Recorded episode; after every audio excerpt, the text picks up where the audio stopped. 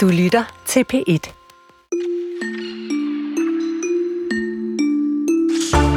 Der er intet som et godt mysterium, og det ved vores gæst den næste time alt om. Hun er netop debuteret som krimiforfatter, og du har med garanti set hende på skærmen eller på teateret, for hun har været skuespiller i 30 år, siden hun var 14. Navnet er Sofie Lassen Kalke, og hun er kulturens gæst i den her time, hvor vi både ser på året, der er gået, og også kigger fremad. Velkommen til Kulturens lille jule særudsendelse med Chris Pedersen og Linnea Albinoslande. Hej Sofie Lassen Kalke. Hej med jer. Dejligt, du er her. Tak fordi jeg måtte komme. Og tillykke med dit øh, nye krimiforfatter-liv. Tak kan man vel næsten godt sige. Ja, det kan man godt. Du har øh, opfundet en vo- vo- advokat, Mm. Ursula ja. Madsen. Ja. Og nu siger jeg opfundet, men det er fordi, det er din fiktive karakter, hovedkarakter i ja. den her Adams Arv, din øh, nye bog. Hun mm. er lykkeligt fraskilt, med streg under lykkeligt, tror mm. jeg godt, man kan sige. 57 år gammel. Hvad er hun for en kvinde? Jamen, øh, hun er sådan en... Øh, hun er en ambitiøs advokat med sådan lidt, øh, med sådan lidt skyklapper på. Altså, hun er ikke sådan... Øh, altså, hun udøver ikke sådan voldsom... Øh, man fornemmer ikke sådan, hun er voldsom empatisk... Øh, men til gengæld har hun en meget empatisk eksmand, som heldigvis også bor på hendes matrikel jo, fordi de bor jo stadigvæk sammen. Men altså, øhm, ja, jeg synes, det var sjovt at skildre sådan en. Jeg tror også, altså nu har jeg jo fortalt meget om hende, og i starten, så, øhm, så tror jeg ikke helt, det var gået op for mig. Men på et tidspunkt, hvor jeg har talt om det her, så, var der, så fandt jeg ud af, at der var en, der sagde, hvorfor, jeg synes ikke, hun er særlig sympatisk, blev jeg ved med at få det spørgsmål. Mm. Og så bare fundet ud af, at hele mit liv, nu sagde du lige, at jeg har været skuespiller i, hvad, 30 år? 30 år, ja. der har jeg jo altid sådan fremstillet den øh, sympatiske pige. Altså, det har jeg jo. Så måske så var det sådan ubevidst, for det var faktisk ikke bevidst, at da jeg så endelig sådan fik magten, pinden mm. i hånden. Dit narrativ. Ja, og altså, så, sådan, så skulle jeg jo ligesom skabe en kvinde, og så tror jeg måske, at det er sådan ubevidst, så har jeg overhovedet ikke haft travlt med at gøre hende øhm, sympatisk. Jeg har måske haft nok sympatiske piger og kvinder i mit sådan øhm, fortælleliv. Er det et slags teenageoprør, der kommer Måske. nu? Jamen, Ja. ja. det tror jeg måske. På den sådan helt stilfærdige måde, så har jeg bare haft brug for, at øhm, nej, det behøver ikke at lige være den kvindelige hovedperson, som, som man knus elsker. Mm. Altså alle, så er der jo nogen, der siger, at de knus elsker hende, fordi de godt kan lide, at hun ikke er sympatisk. Men jeg har ikke behov, haft behov for at skabe en hovedperson, som alle bare knus elsker, åbenbart. Der er også meget opmærksomhed i tiden på, at kvinder tit er dem, der tager ansvar, også for hjemmet. Mm. Her oplever vi, at det er hendes eksmand, der ja. Står klar med maden, når hun ja. Ja. kommer hjem i Adams arv. Øh, og i det hele taget har, hvad skal man sige, tradition for på en helt anden måde at please og sørge for, at rummet fungerer, at folk er glade rundt ja. Om. Så alt det der, det gør Ursula ikke. Nej, hun kommer ind ad døren, og står maden på bordet, og det, altså, det er faktisk ikke sådan... Jeg har ikke overvejet det helt vildt meget. Jeg har bare skrevet, men jeg tror faktisk bare, det er fordi, at det, det er bare virkelig bare det er sådan helt fra bunden af min krop og hjerte, det jeg har haft lyst til at fremstille, så jeg har ikke engang skulle tænke over det. Mm. Ja. Men så er det sjovt det med, fordi jeg har lyst til at spørge, hvordan har du skabt hende, og måske har du ikke rigtig tænkt over det, men, men du er jo uddannet jurist Mm. og studerede jura i, altså faktisk sideløbende med, at du var skuespiller. Ja. Du kommer fra advokatfamilie. Den baggrund, hvordan ser du den reflekteret i, i, i hende som karakter?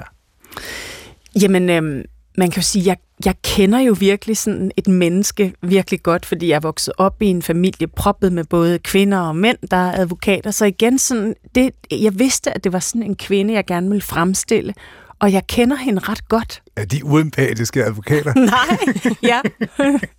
det sagde du og ikke jeg. Men sådan, du ved, det der med, når man er vokset op i sådan en verden, så var det sådan, øhm, øh, sådan altså jeg følte sådan, jeg kendte hendes, jeg følte, selvom det på ingen måde er mig, så fordi jeg kender verdenen så godt, så følte jeg sådan meget hurtigt, jeg var inde i hende. Øhm, ja. Så hun var nemmere at få ind under huden. Jamen, det var hun. Der er også noget andet ved hende, som jeg har hæftet mig ved, Sofie Lassen Kalke, som jeg blev meget interesseret i. På din øh, Instagram-konto, der lagde du forleden en video op, hvor du fortæller om den her roman i det hele taget. Og så sker der lige et eller andet på et tidspunkt, hvor du siger noget om hendes alder. Mm. Hun er 57, Ja. og du fortæller, at det ikke er helt tilfældigt. Det er en kort lydbid, vi skal lige høre. Jeg kommer fra en øh, branche, fra filmverdenen, hvor jeg synes, at sådan generelt sådan kvinder øh, ældre end 40, de, øh, de får ikke lige så meget plads, som de egentlig burde. De får ikke lige så meget plads. Mm. Hvad ligger der mere præcist i det?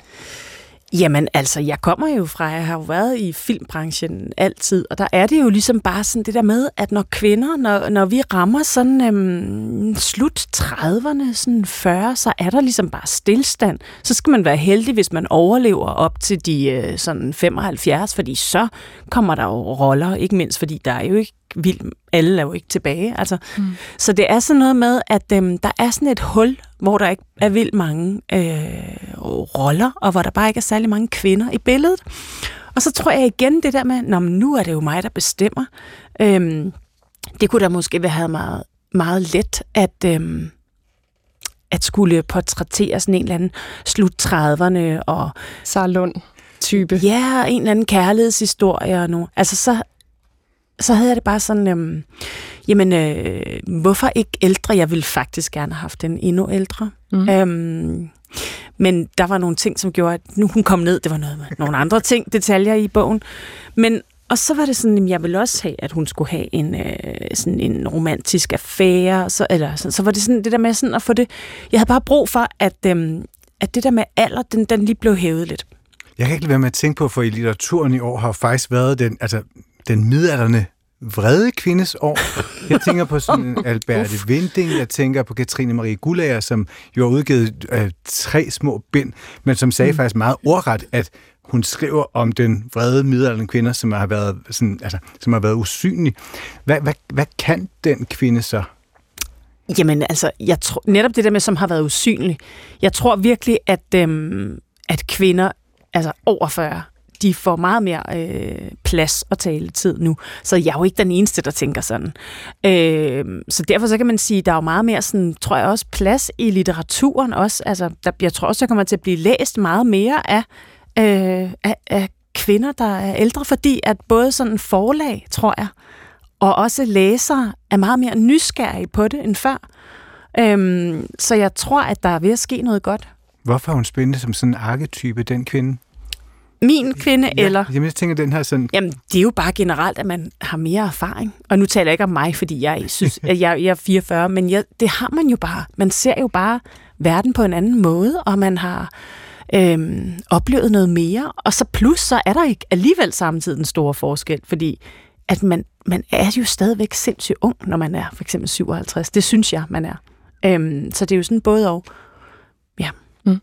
Nå, lad os øh, komme til sagen, til en anden sag. Vi vender tilbage til din bog lidt senere, Sofie. Men øh, den næste lille time kommer jo, som øh, vi har nævnt før, i det hele taget til at handle om året, der er gået. 2023. Vi er mellem jul og nytår. Vi kigger tilbage på, hvad der er foregået. Vores allesammens år bliver det en efterfølgende kapitel, som er andre ord temaer, ting, begivenheder, alt muligt, der har rørt mange mennesker i det forgangne år. Vi begynder med dig, Sofie. Hvordan vil du beskrive dit 2023? Øhm, virkelig øh, arbejdsomt. Jeg har sådan, øh, at nu sagde du, nu skal det ikke handle om din bog. Men altså... Det kan jo også godt være, det bliver nødt til det. Nu er det mig, der taler, ikke? altså, jeg vil sige, øhm, altså hele 23 har bare været sådan med et mål for øje, og det har været den bog, der ligger foran dig. Ja. Og det har været sådan ret mærkeligt, fordi øhm, at jeg har jo ikke, altså jeg har jo lavet en bog for nogle år siden, men jeg har jo ligesom ikke lavet en sådan roman, eller man kan sige sådan en skønlitterær bog. Så sådan, hvis jeg skulle, du ved, jeg har sagt nej til jobs, jeg har sagt nej til virkelig mange ting, både sådan arbejdsmæssigt og privat, og så er det det der med, jamen fordi jeg sidder og skriver, så har jeg sådan set mig selv som sådan en, altså du ved, der er jo ikke nogen, som, altså, som skriver hvad. Altså, det der med sådan at skulle sige til sig selv, at altså, man tager det så alvorligt, det man ligesom gør, men man aner jo ikke, om man kan.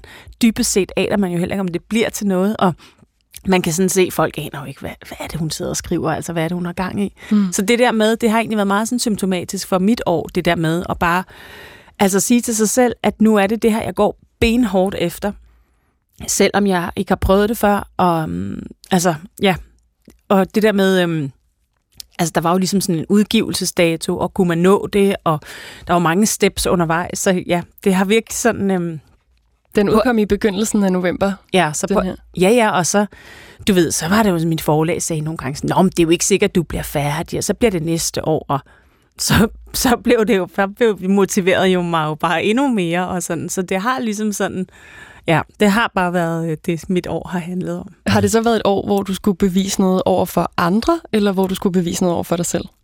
Jeg synes faktisk ikke, at jeg har skulle bevise noget over for nogen andre, men jeg har, det er jo bare min kæmpe drøm, det her. Og jeg har bare ville det så gerne, at det var ligesom bare sådan... Og samtidig så havde jeg også, sagde jeg også meget sådan til mig selv, at jeg skal jo også nyde processen, for jeg synes, det er skide sjovt og altså helt vildt hyggeligt at sidde derhjemme og skrive og aflevere børn og til hjem og skrive. Så det, jeg har også samtidig nyt processen, men det har også været, du ved, det sekund, det sidste barn sov, så igen og nogle timer i løbet af natten. Så det har ligesom sådan været det eneste, sådan, øhm, det hele altså har centreret om selvfølgelig være nærværende over for min familie, men så igen, sådan, hvornår, hvornår kan jeg skrive, hvornår kan jeg arbejde. På en anden måde, end når jeg sådan har arbejdet normalt, fordi så er der også nogle andre, man ligesom altså står i sådan forhold til nogen, der forventer, man er et sted på et eller andet tidspunkt, og man får måske nogle mails, men her har det jo kun været mig selv, jeg ligesom har stået til ansvar overfor. Mm. Og nogle gange mit forlag. Men... Forskellen som skuespiller og forfatter, hvad er den? I forhold til at fortælle historier, hvordan har du mærket den? Jamen, at det er jo mig selv, jeg sidder med derhjemme. Altså, det er jo ikke, der er jo, selvfølgelig har jeg jo en redaktør, og som har været helt vildt hjælpsom og meget, meget på mig. Men dybest set er det jo mig selv, hvor jeg synes, at skuespillet, der har man jo mere sådan, der er man jo mere sådan del af et hold, og er jo et større samarbejde.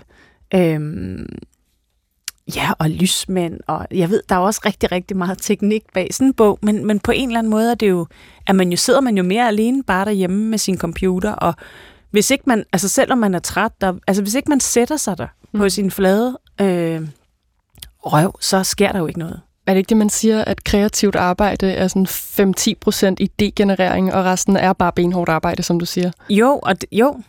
Hvor, jo. Hvor, hvor det, der er udtænkt, skal forløses? Jo, også.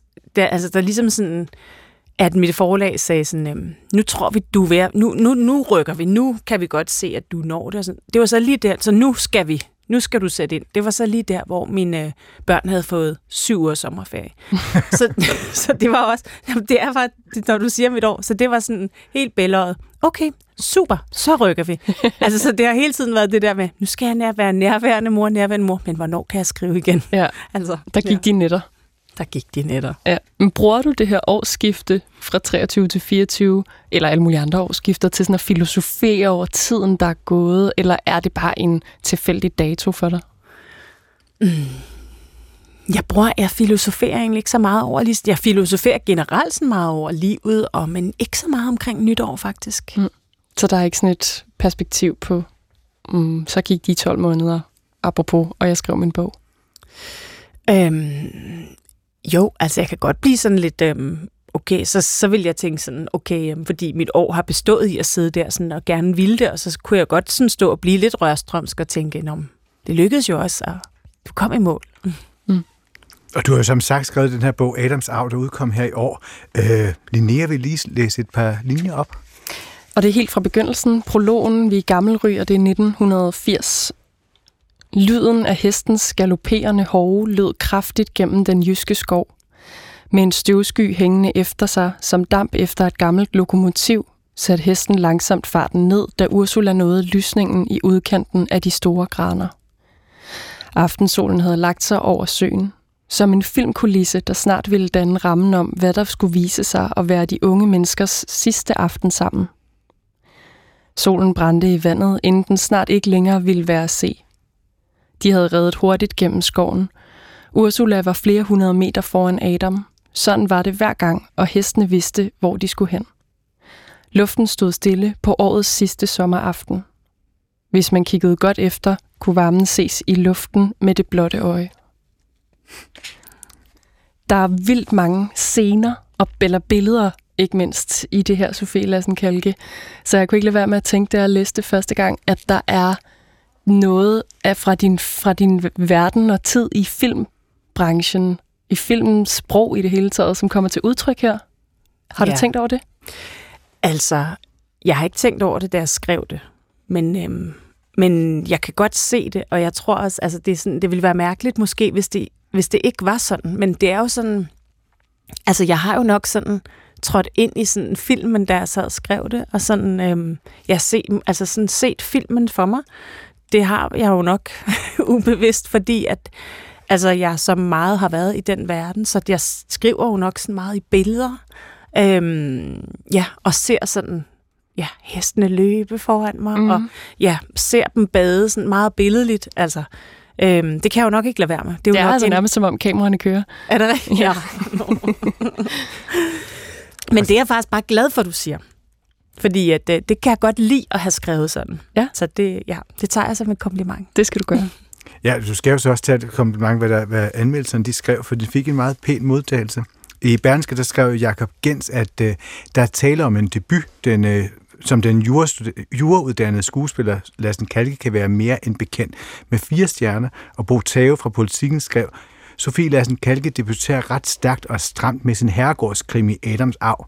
Nogen vil nok kalde det en hyggekrimi, men så overser de ganske overser de ganske den latente kynisme, som altid er standard i enhver overklassens leben med familiefejder og fasanjagter, og han kvitterede også med fire stjerner.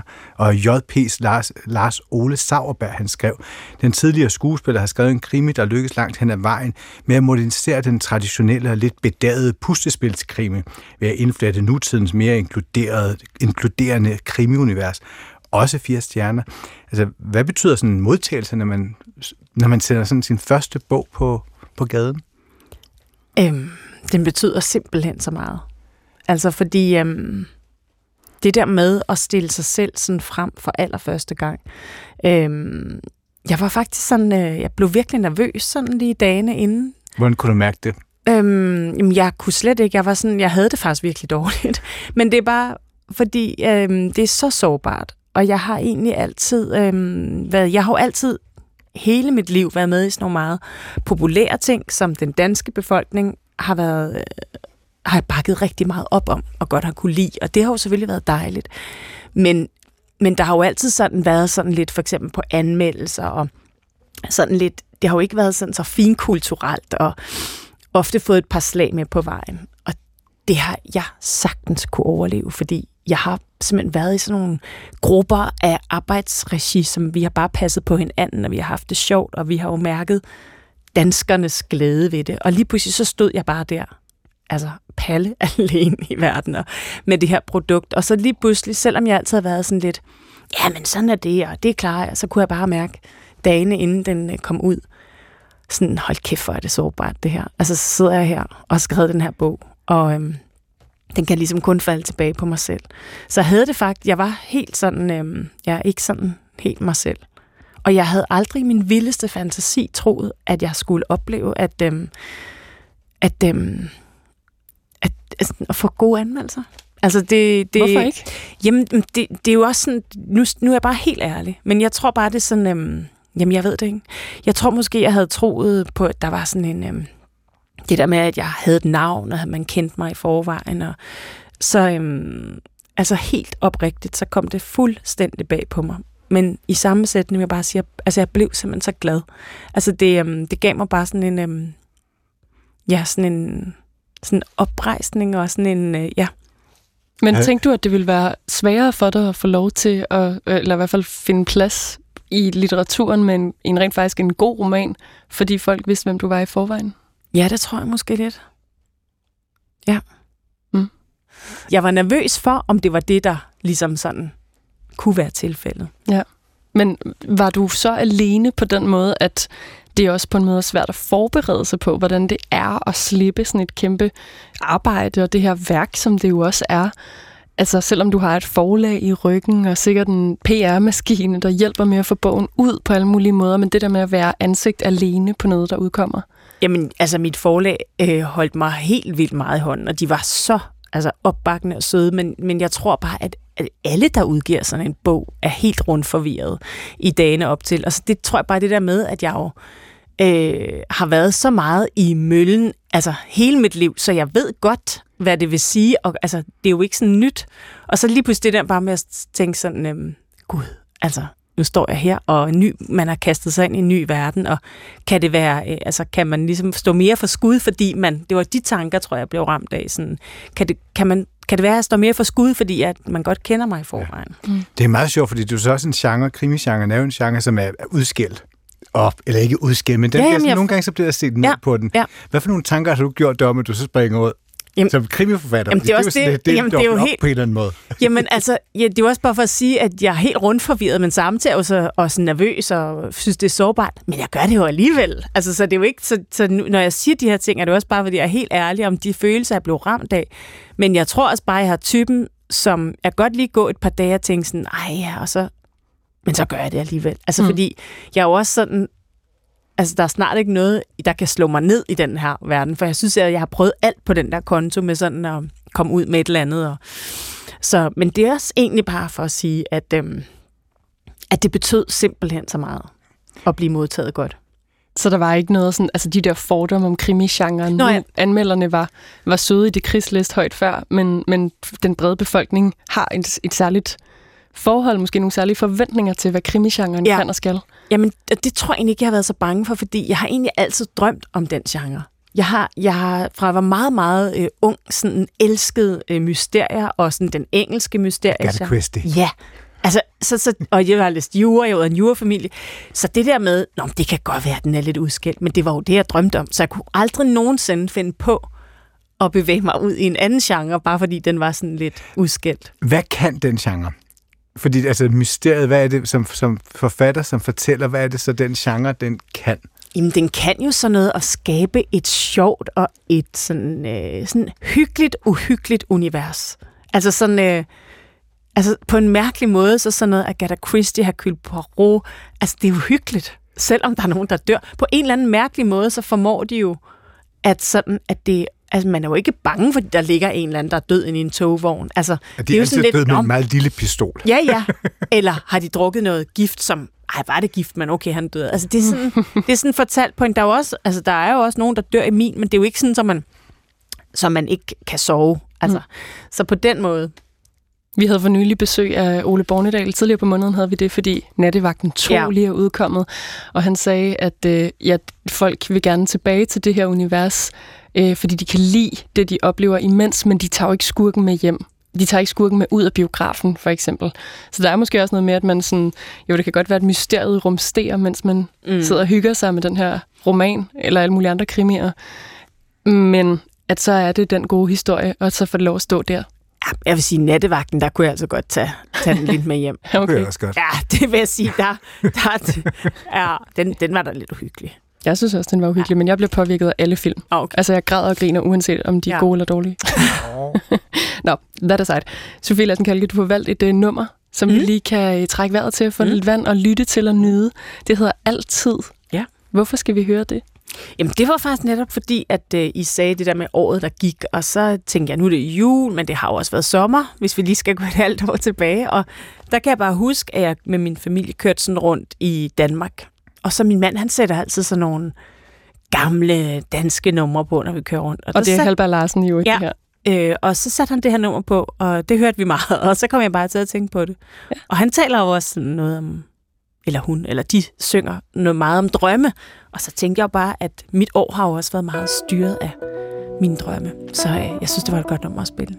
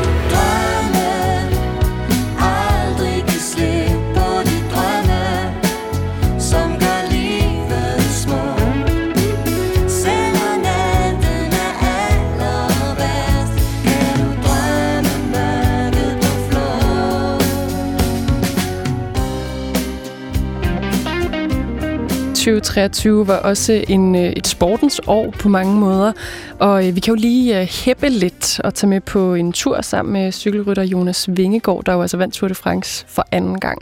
Ja, Jonas Vingegaard, centrum for Jumbo Visma-holdet, der er stolte over for andet år i træk at kunne føre en Tour de France-vinder ned ad Champs-Élysées her. Ja, det er imponerende. Ja, det er det altså. Hvad tænker du, når du hører det her? Jamen, jeg bliver jo så... Altså, jeg, jeg, jeg elsker faktisk sport og Danmark, der vinder sådan noget. Men jeg er også så alligevel lidt sport, så jeg har det sådan, det er jo old news. Han vandt jo også sidste år. så, så jeg sad der ikke lige så meget, som jeg gjorde. Det er den svære tor. Ja, det er, det er virkelig den svære tor. Jeg er så, jeg er så flov over at måtte sige det, men, men jeg var bare ikke lige så meget øh, foran fjernsynet.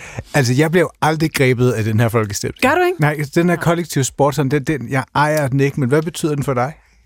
Jamen, den betyder ret meget. Altså, jeg, jeg, bliver, jeg bliver helt sådan grebet af Danmarks følelsen, men åbenbart kun når det første gang, fordi så mister jeg den lidt anden gang. Mm. Så er det alligevel blevet sådan, om det vidste, han er jo god, det ja, vidste vi han godt. er jo god.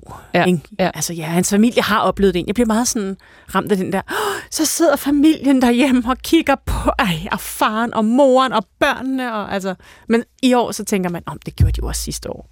Mm. Men hvad er det, det kan, den der folk? Altså, når den virkelig rammer Jamen, dig? det, det er jo så forfærdeligt. Det er jo sådan et, ja, vi er danskere, vi oplever det her sammen, han er en af os. Altså, det er jo så forfærdeligt, men det er det jo. Hvorfor er det forfærdeligt? Nej, men det er jo bare sådan, det der med, jamen, det er det jo heller ikke. Det er jo ikke forfærdeligt. Jeg siger det sådan set udefra, men det er jo det der med, at øhm, jeg føler, at vi holder sammen, at vi alle sammen kæmper, vi har alle sammen hæmper på ham, og han kæmper for Danmark, og øhm, nogle gange er det måske også sådan fedt for danskerne at føle sådan, at man, øhm, ja, at man står sammen om noget, og det gør man så, når han kører ind af den der port der. Altså, jeg har tænkt over, at det med, at sporten har fyldt meget som den der fællesskab. Altså, tror du, har vi haft mere brug for, for sådan danskheden, den danske fejring i de her år? Øhm, på grund af hvad, tænker du? Jeg tænker sådan efter corona, eller Ja. i, sådan et, øh, i sådan en verden, der altså, nogle gange Ja. føles som om, den står i flammer. Ja, jeg tror måske også sådan det der med, når, når der bare, man føler, at, at hele verden bare er sådan en krigszone, øhm, og man så måske bare kan øhm, mødes lidt om en øh, ung fyr i gult tøj, der kører stærkt, og vi bliver alle sammen lykkelige. Der er sådan et eller andet sådan et pusterum i det måske, at man øhm, for et sekund øh, sådan glemmer, hvor forfærdeligt der er i verden. Mm. Og bare give hinanden et kram Ja. ja. i en eller anden fælles jubel. Ja. Mm. Der er noget andet, som har samlet os, som er på den lidt mindre jublende, optimistiske klinge, og det handler om vejret, som har været ekstremt på mange måder i hele verden. I Danmark har det været ekstremt vådt. Vi kan lige tage lidt uh, nyhedslyd her og hilse på en af dem, der har været hårdt ramt af en stormflod. Da vi fik isoleringen ned, så kunne vi se vandet, hvor det var gået til, og trukken igennem. og skaderne de løber op. Du står så med en udgift på omkring 200.000, 230.000, 230, ja godt 200.000. som du, som det ser ud lige nu, ikke kan få dækket, eller hvad? Ja, Der var stormflod i Danmark midt i oktober. Var det en øh, storm i et glas vand i forhold til, hvad der ellers sker ude i verden af naturkatastrofer? Øh, Jeg tror altså, man, nogle gange, så tror jeg faktisk, man skal passe på med det der med at sige, at man ikke må gå op i de ting, som sker lige der, hvor man er, selvom at verden står i flammer. Fordi øhm, så man skal jo aldrig glemme, hvad der foregår ude i verden, men, men man har jo også sin egen virkelighed, og når der er nogen, der ligesom øh, må gå fra hus og hjem, og det er jo også kæmpestort i deres liv. Så bare fordi man går meget op i en stormflod, så er det jo ikke, fordi man har glemt resten af verden. Men det er jo en balancegang. Men jeg synes også, man skal huske, at man, ham her, vi lige hørte for eksempel, Mm. han, altså, hans liv er jo, er jo også sådan revet fra hinanden. Men man må også godt kigge på sin egne, sit eget liv, selvom at verden er voldsom. Det var jo så også en begivenhed, synes jeg, der på mange måder talt ind i altså hele klimasamtalen. Mm. Hvad betyder klimaet for, for dig nu? Jamen, jeg synes, Er at... det, er det noget, der sådan tynger dig? Jamen, Jeg tænker meget over faktisk lige præcis det der med vejret. Øh, jeg synes, det er ret vildt, det der med, øh, altså hvordan at vejret bare slår ud sådan på nogle meget mærkelige mm, måder. Og så tænker jeg lidt, øh, et er sådan, nå, men fedt, og så får, er der en varm, øh, et eller andet voldsomt varm sommer i Europa. Altså, men jeg tænker, men hvad sker der om hvad sker der om 50 år? Altså, hvis det her bare bliver ved, hvad sker der om 100 år? Så kan jeg godt blive sådan lidt, øhm, så kan jeg godt blive nervøs. Altså, jeg har, jo, jeg har jo ikke nogen børn. Mm. Og det gør, at jeg tror, jeg nogle gange, så tænker jeg, at hvad er det? I don't care. Ja, Det- det, at det bare lige Ja, det er bare the last days of the disco, og jeg er med på det, men, mm. men du har børn, ikke? Mm. Hvad tror du, det betyder for dig? Hvad, hvad, hvad har det gjort ved dig at få Det kan børn? godt være, at man, jamen det, at, man, at man selvfølgelig tænker, at det hele ikke bare slutter om lidt, men at der faktisk er noget, der går videre. Altså det der med, netop det der med sådan, Nå, men det er da meget fedt, at der er varmt i Europa, i Sydeuropa. Altså sådan lidt, jamen, hvor varmt er der så om 50 år? Mm. Altså, og det er da klart, så ser man jo sine børn der, ikke? Og resten af verden. Øhm, og der kan jeg godt blive sådan lidt med havene, der stiger, og altså, hvad, hvad fanden har det af konsekvenser? Så der er noget bekymring. Ja, altså det er ikke sådan noget, jeg, der går og fylder min hverdag, sådan, som en, men, men, men når jeg begynder at tænke over det, så bliver jeg ramt af sådan en, øh, så kan jeg godt blive ramt af, Mm. af sådan en voldsom bekymring. Og så kommer jeg også til at skubbe det væk, fordi det egentlig sådan, øh, kan gøre mig nervøs. Noget andet, der har øh, virkelig har optaget mange mennesker på den mere sådan, kulturelle navle i år, det er en øh, særlig spillefilm, som øh, på mange måder har været en af de største i 2023, Barbie-filmen, kvindelig instruktør og ja, for første gang en film, der omsætter for over en milliard. Hej Barbie! Hi, Ken. Hi, Barbie. Hi, Barbie. Hi, Barbie. Hi, Barbie. Hi, Barbie. Hi, Barbie. Hi, Ken. I can. With the radio blast and goes cruising just as fast as she can now. Ja, Barbie-filmen. Det var den første film, øh, instrueret af en kvindelig instruktør, der omsætter for over 1 milliard dollar. Greta Gerwig. Har du set den? Nej. ja, og jeg er faktisk vildt ked af, at jeg ikke har set den. Du siger det også med skam i blikket. Jamen, jeg synes faktisk, det, jamen, det er også fordi, at... Øh, jeg synes egentlig, jeg vil virkelig gerne se den, fordi den på mange måder... Altså, så synes jeg bare, det er fedt, at der er blevet lavet en film om Barbie. Og jeg synes også, det er fedt, at den er blevet populær, og det er ikke bare sådan en, en børnefilm, at det rent faktisk er sådan en, som voksne også ser. Fulgte du noget af pressen? Altså, bemærkede du hele den der lyserøde bølge, der bare sådan blev malet hen over den vestlige verden? Nej, faktisk ikke så Oh. Du har virkelig skrevet bog. Prøv, jeg ved ikke, hvornår den har premiere, men det kunne måske have noget med... Har Det vi var en juli måned. Ja, det kan godt være, juli. at, øh, Mm. at jeg tænkte på noget andet der. Men jeg kom til at tænke på noget sjovt, fordi jeg synes, at Barbie-filmen, der ligger så med premieren, altså sådan, Barbie-året falder sammen med Taylor Swift-året, den amerikanske mm. sangerinde, som har slået stort set alle rekorder med en amerikansk turné, og en, en koncertfilm, som også har slået alle rekorder. Det her med den der unge kvinde, der pludselig kommer i fokus, både som øh, fortæller, men vel egentlig også som modtager. Det er ligesom første gang, man ser den unge kvinde som forbruger virkelig kunne forbruge i milliardklassen. Men er det ikke også de ældre? Er det kun den unge kvinde? Jeg tror, møderne er med også. Man siger, øh, det var faktisk rigtigt, fordi man sagde, fordi- at nogle af podcastene, jeg har hørt omkring det, der sagde de, at man vidste ikke altid, om det var moren, der havde taget Nej, nej. datteren med, eller det var omvendt. Måske er det det, de har ramt, at, ja, at mødrene eller familierne også er gået ind. Det samler generationerne. Og man også sådan, jeg synes faktisk, selvom jeg ikke har- ved så meget om den, så synes jeg alligevel, den sådan er blevet markedsført som sådan, at den, den vil noget mere end bare være en Barbie-film. Mhm. Mm-hmm. Så derfor så er den måske sådan trukket også folk ind, der bliver nysgerrige. Sådan, hvad er det, den vil mere? Har den noget ligesom sådan, øh, har den noget mere på hjertet? Altså så, hvorfor så du den? det er, fordi jeg er homo. Nå, men jeg det var, er da, det jeg, da, jeg vokset op med det der. Jeg var en af dem, der sad og legede med Barbie. Altså min søsters Barbie, men helt skamfuldt som barn. ja. Altså totalt skam. Hvis det blev opdaget, så vidste man, at man ville få tæv herfra til evigheden. Og jeg kunne simpelthen ikke lade være med at se den. Og så så jeg den Du er jo heller ikke en pige. Nej, Nej. men det er rigtigt. Og så så jeg den, fordi at den var interessant som et... Øh, at den både havde en, øh, en, en transkønnet skuespiller, øh, Heidi Neff, som en af barbierne, der var, hvad hedder det, Dua Lipa, som er den her unge, unge musiker, der var med i den også. Og så, oha, Ken, Mm. hvad hedder han nu? Vidunderligt. Ryan Gosling. Ja. Ja, så så, Den jeg- sjoveste karakter i filmen. så, så Nej, jeg også på grund af Ryan Gosling. Men jeg synes, det var interessant, som det her... han Sådan, er også en flot fyr. Ja. Ja. Hvem er det nu, han er gift med? Hun er sådan spansk. Nå, så er det ikke hende, jeg tænker på. Jeg, jeg kan slet ikke huske, hvad nogen af dem hedder. Ej, så er det en anden en, jeg tænker på. Jeg er ikke så god til de amerikanske unge mennesker. Nej, og det fandt vi lige ud af, lige inden vi gik i gang med at øh, kigge gennem året, der gik. Så spurgte vi netop lige til Taylor Swift også. Og Ja. hun er også ny for dig. Eller ikke ny, Men Ja. lidt ukendt land. Jamen, altså, jeg er udmærket klar over, at der er en, der hedder Taylor Swift. Jeg aner bare ikke, hvordan hun ser ud, og hvad hun synger. Hun lyder sådan her. You're on the phone with your girlfriend. She's upset. She's going off about something that you said. Cause she doesn't get your humor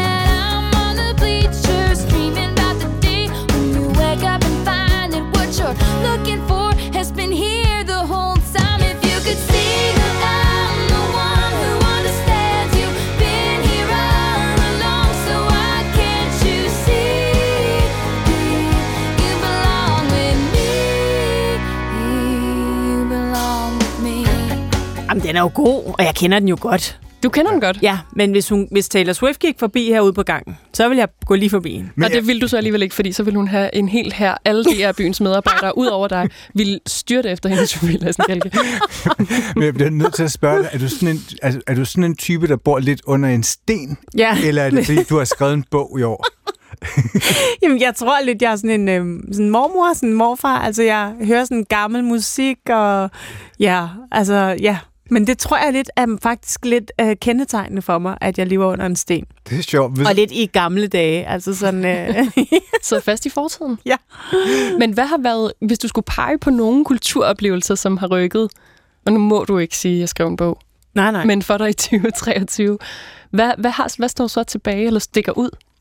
Mm, som jeg har oplevet. Jeg var inde og se øh, Svanesøen, mm. som jeg elskede. Men igen, hvis jeg nu skal sige noget med Taylor Swift, det er jo også sådan, jeg elsker at gå i det kongelige teater operan og se øh, balletter og opera, men det er jo også en anden tid. Altså, så, så, så ja, nej, det er jo så det, jeg prioriterer, i stedet for at gå til en øh, koncert. Nej, faktisk vil jeg også gerne lige, altså jeg vil sige Svanesøen og Nick Jay-koncert. Oh. Den ja. var jeg også til Ja. i så, Royal Arena. Så de to, de battler virkelig. Hvad kunne Nick og Jay-koncerten, fordi apropos bo under en sten, så skal Ja. vi jo også ligesom grave tilbage i, hvor, jeg tror, vi har, der er to års forskel på os Mm. ikke? Vi er helt tilbage i vores ungdom. Ja. Sådan noget, at de udkommer første gang, det vi har været sådan i begyndelsen af 20'erne, eller mm. teenage nærmest. Ja. Hvad, hvad kunne det at se dem? Jamen, det er jo sådan noget melankoli, altså sådan noget, øh, altså man kan deres øh, numre, og altså, jeg elskede det. Så en fest, hvor dem, ja. der laver festen musikalsk, faktisk er der. ja. ja. Men du er glad for ballet? Ja, og jeg er sådan glad fra musikken og rummet. Jeg synes, det er sådan... Og så elsker jeg bare... så Jeg elsker lige præcis musikken til Svanesøen. Må jeg så spørge dig hele den her, altså hele den afdækning, politikken har lavet i forhold til forholdene på balletskolen for. Mm. de unge børn. Hvad har den betydet for den måde, du ser på ballet nu? Har den betydet noget? Jamen, nu har jeg, jeg har ikke fulgt den sådan helt tæt, men i det hele taget, så synes jeg... Det bryder mig ikke om. Øh, altså, fordi jeg bryder mig egentlig generelt ikke om... Nu ved jeg ikke, om var det meget sådan kropsligt. Mm. Det er jo meget kropsligt, og så Ja. også hele den her samtale omkring den der elitekrop, Mm. at når, øh, altså i hele taget, vi, vi taler meget om det, både med balletdanser, men jo også med elitesportsudøvere, det med, at når vi forbruger den der krop, der bliver presset til sit aller yderste, måske var den kørt lige en, en tand for hårdt her. Men jeg tænker faktisk altid over det, når jeg er inde og se ballet. Altså det der med, at det er jo så smukt, men på en eller anden måde, så er det også så unaturligt. Altså det der med, hvad kroppen kan. Altså, øhm, det, er jo, det er jo som om, at det er noget, der er bøjet i øhm, sådan modellervoks. Altså det, så, så, så det, og at vide, at så tænke, at nogen bliver sådan pæset dertil, det, det prøver mig ikke om. Tror du, det kommer til at betyde noget for din glæde ved balletten fremover? Det ved jeg ikke, men jeg, jeg sad og tænkte på faktisk forleden dag, for der var en af se nødknækkeren, at øhm, det der med, at der, når der er alt det her, altså sådan, det er jo ikke som om, altså om, om det kommer til at bliver det bedre. Altså, eller er, der, er det ligesom lagret i kulturen? Altså selvom der er nogle chefer, der måske ikke, øh, du ved, altså, de bliver blødere, det ved jeg ikke, om de gør, men er det så lagret så meget i den kultur, så jeg har tænkt på, altså så det overhovedet bliver bedre? Hvis det er noget, som, som sådan er inde i hovederne, hvis man, hvis Mm. man går den vej. Så det er en bekymring? Ja, det sad jeg faktisk og tænkte på, da jeg så altså, alle de her børn og unge piger myldrede ind, som jo bare, når man lige sidder i rummet, så er det jo bare, nej, hvor er de smukke, nej, og de er sådan helt sådan, men hvis man så lige tænker over det, så sad jeg faktisk og tænkte sådan, kan jeg vide, om det nogensinde bliver bedre?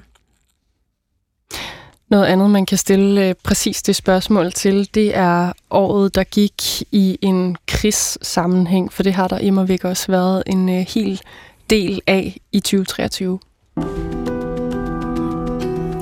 Rusland presser på ved frontlinjerne, mens Ukraine forsøger at holde stillingerne. Vinteren er nu begyndt at sænke sig over krigen i Ukraine, og spørgsmålet er, om den er ved at fryse helt fast. Og hvad betyder de mange våbenbidrag fra Vesten? Det og meget andet ser vi nærmere på i dag. Velkommen til Krigens Døgn.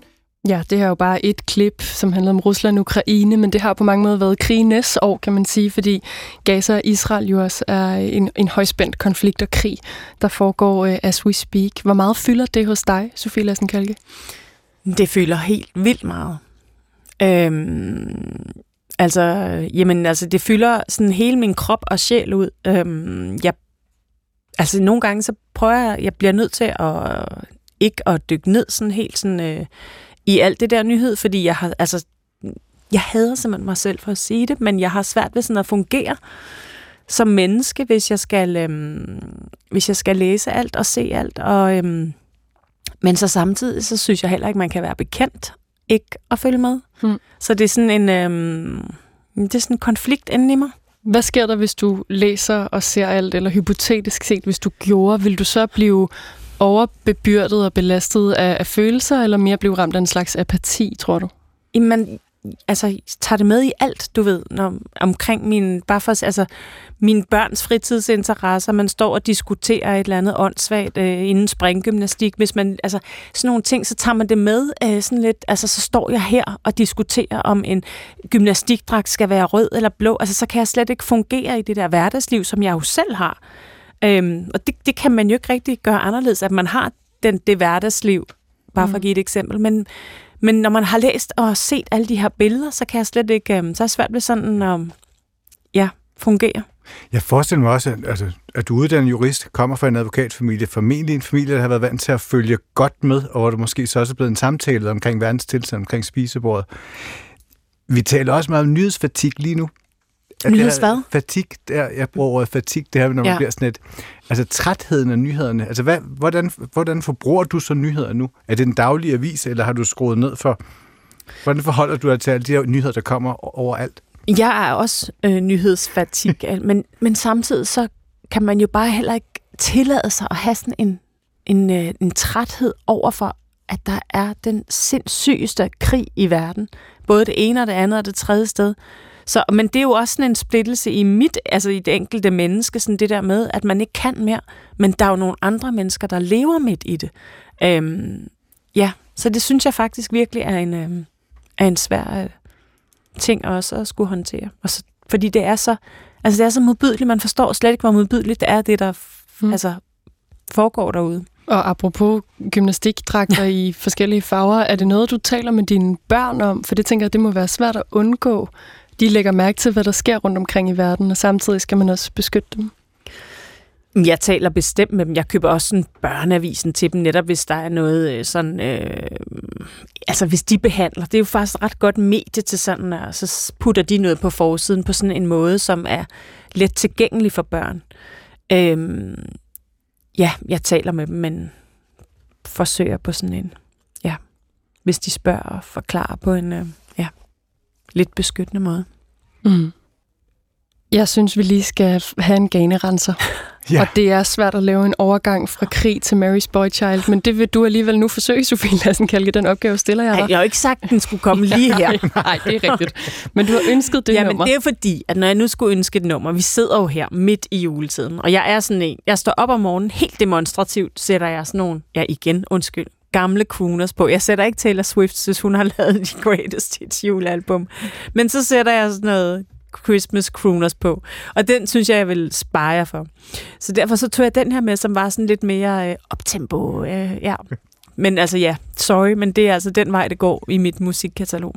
Undskyld, men også helt vildt fedt. Her Undskyld, men her kommer den. Mary's boy child, Jesus Christ, was born on Christmas Day. And man will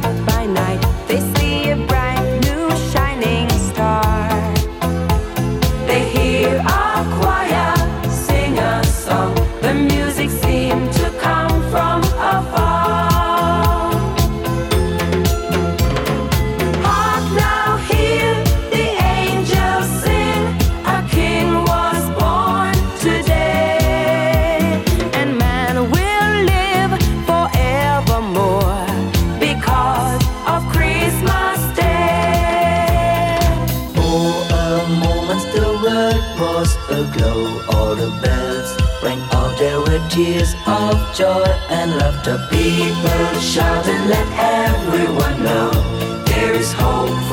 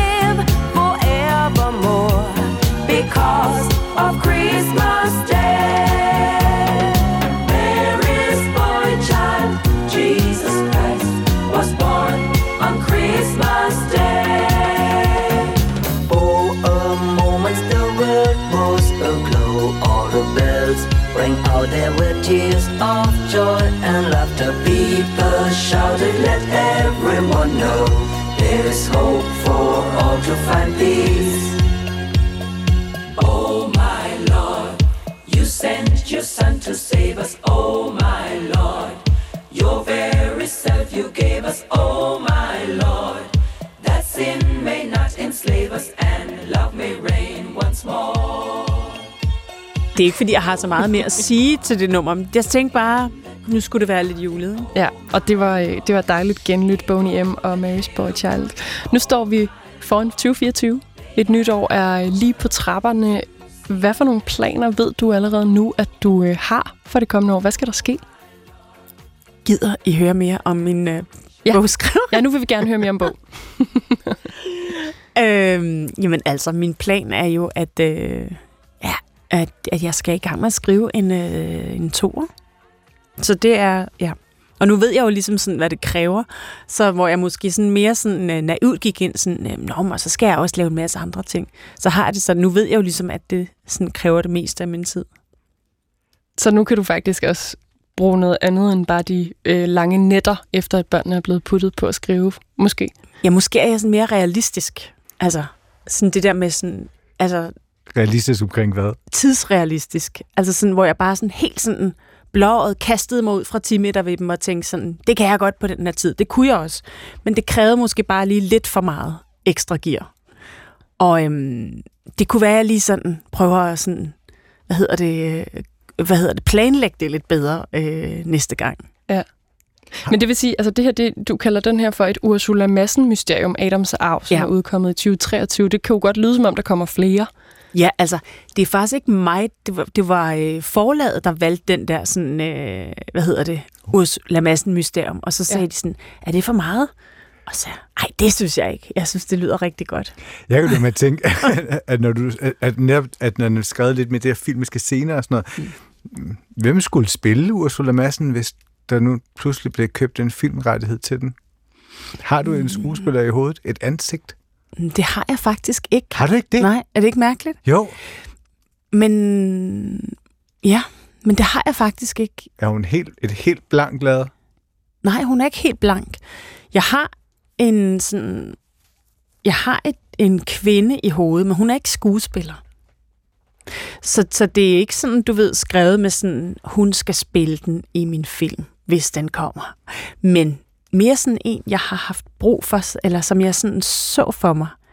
Øhm, sådan en kvindetype, som jeg havde mødt på min vej. Så jeg kan simpelthen ikke give dig et navn, hvis altså jeg skulle give dig det. Øhm, ja. Så du skal skrive, Sofie Lassen Kalke, men betyder det, at, der, at du ikke skal spille noget? Altså er det ligesom enten eller for dig? Der er overhovedet ikke noget i mit liv, der er enten eller. Men jeg skal faktisk også lave lidt her, sådan jeg skal lave en kortfilm lige på den anden side af nytår, og øhm, jeg skal også måske lave noget teater senere, men, men altså, jeg kan ikke lave, jeg har fundet ud af i hvert fald, jeg har jo også tre børn.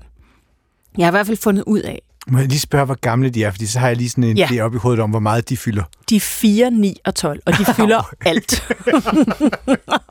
jeg kan, der er ikke noget med, om så er ham på 12, han, nej, Nej, de det- fylder alt. Det er helt placeret nu. Ja. Så, og, så jeg har bare også fundet ud af, og det er slet ikke det der med, om skal du så ikke være skuespiller mere? Skal du ikke? Altså, der er ikke noget, der sådan er sort-hvidt, og noget, jeg ikke skal mere. Men, men hvis man gerne vil skrive en bog, og hvis man også gerne vil have, at den skal være god, og man også gerne vil være 100% mor for tre børn, og køre dem til alt, eller være en del af alt, jeg er ikke sådan en, der lige tager 14 dage til Sydeuropa og skriver på en øh, citronbjerg. Øh, eller, altså, så, så jeg vil være en del af deres hverdag. Så kan man bare ikke også samtidig lige være på teaterturné i øh, fem måneder. Så, så det kræver bare sådan en benhård prioritering, har jeg bare fundet ud af. Mm. Og det er jeg også øh, indstillet på. Men er det i virkeligheden det, der har forandret sig, at det før du skrev den først, du har også skrevet den, du nævnte Mm. før, en, en, ikke en roman, den mm. hed Ramt 39 historier om at blive 40. Ja. Men det her, det er skøn litteratur og litterært stof. Havde du sådan en romantiseret forestilling i første omgang om det der, som du siger, at sidde i en olivenlund eller på citronbjerget og forfatte og bare tænke? I, ja, og så ikke fordi, jeg, jeg kunne jo også bare tage ned på, i den der olivenlund, men det, det ønsker jeg ikke, fordi jeg ønsker virkelig, at, øhm, at jeg både kan det der med alt det der med de der børn, og lave det her. Og det kan jeg også godt. Jeg har bare fundet ud af, at så skal jeg begrænse øhm, alt det andet. Det bliver, det bliver jeg nødt til. Men jeg vil jo gerne lave lidt, men jeg skal bare sådan prioritere, mm. hvad, hvad det ligesom. Og nu står vi her til, på tippet til et nyt år. Mm. Hvis vi lige kigger bort fra, Ja. fra din bog, Ja. er der så et nytårsønske, du godt kunne ønske dig for, for 2024? Hmm. Og du må gerne tage de sådan på de høje navler. Ja. Så vil jeg gerne have, at, øh, at de fandt øh, noget fred nede i øh, Israel og Palæstina. Det ville da være meget rart. Tror du, det kommer til at ske? Hmm. Nej, ikke sådan decideret fred, men måske bare lidt mindre fred kan også gøre det, ikke? Mm. Et lille stykke ja. med ro. Ja. Og så er der jo også mange andre steder i verden, men altså, det er jo bare desværre lige det, man tænker på nu. Altså, det er også lidt det der, altså, det der med, så var, fyldte Ukraine alt for os. Og så kom det her, så larmer det, så, så, så glemmer befolkningen lidt det andet. Det er forfærdeligt det der med, som om man kun lige kan ret blikket et sted, ikke? fordi altså hele verden er bare Mm. betændt. Ja. Og så lyder det jo barskt at spørge her på øh, det aller sidste falderæb, har jeg lyst til at sige, hvordan du skal fejre din øh, nytårsaften, for jeg gætter på, der kan man trods alt godt ligesom bruge energi på at hygge sig lidt og lave noget, Jeg noget tror- der fyld, hvor krigen fylder mindre i, i den her del af verden jo. Øhm, jeg tror, jeg skal fejre den i Norge. Ja, mm. med din familie. Ja. Hvad skal der foregå? Mm, det ved jeg ikke. Men øh, om dagen skal vi stå på ski. Sådan. Skønt. Sofie Lassen Kalke, skuespiller, men jo også i høj grad forfatter til Adams Arv, som øh, kom på gaden i november måned. Tusind tak for, at du kom og kiggede tilbage på året, der gik sammen med os. Tak fordi jeg måtte.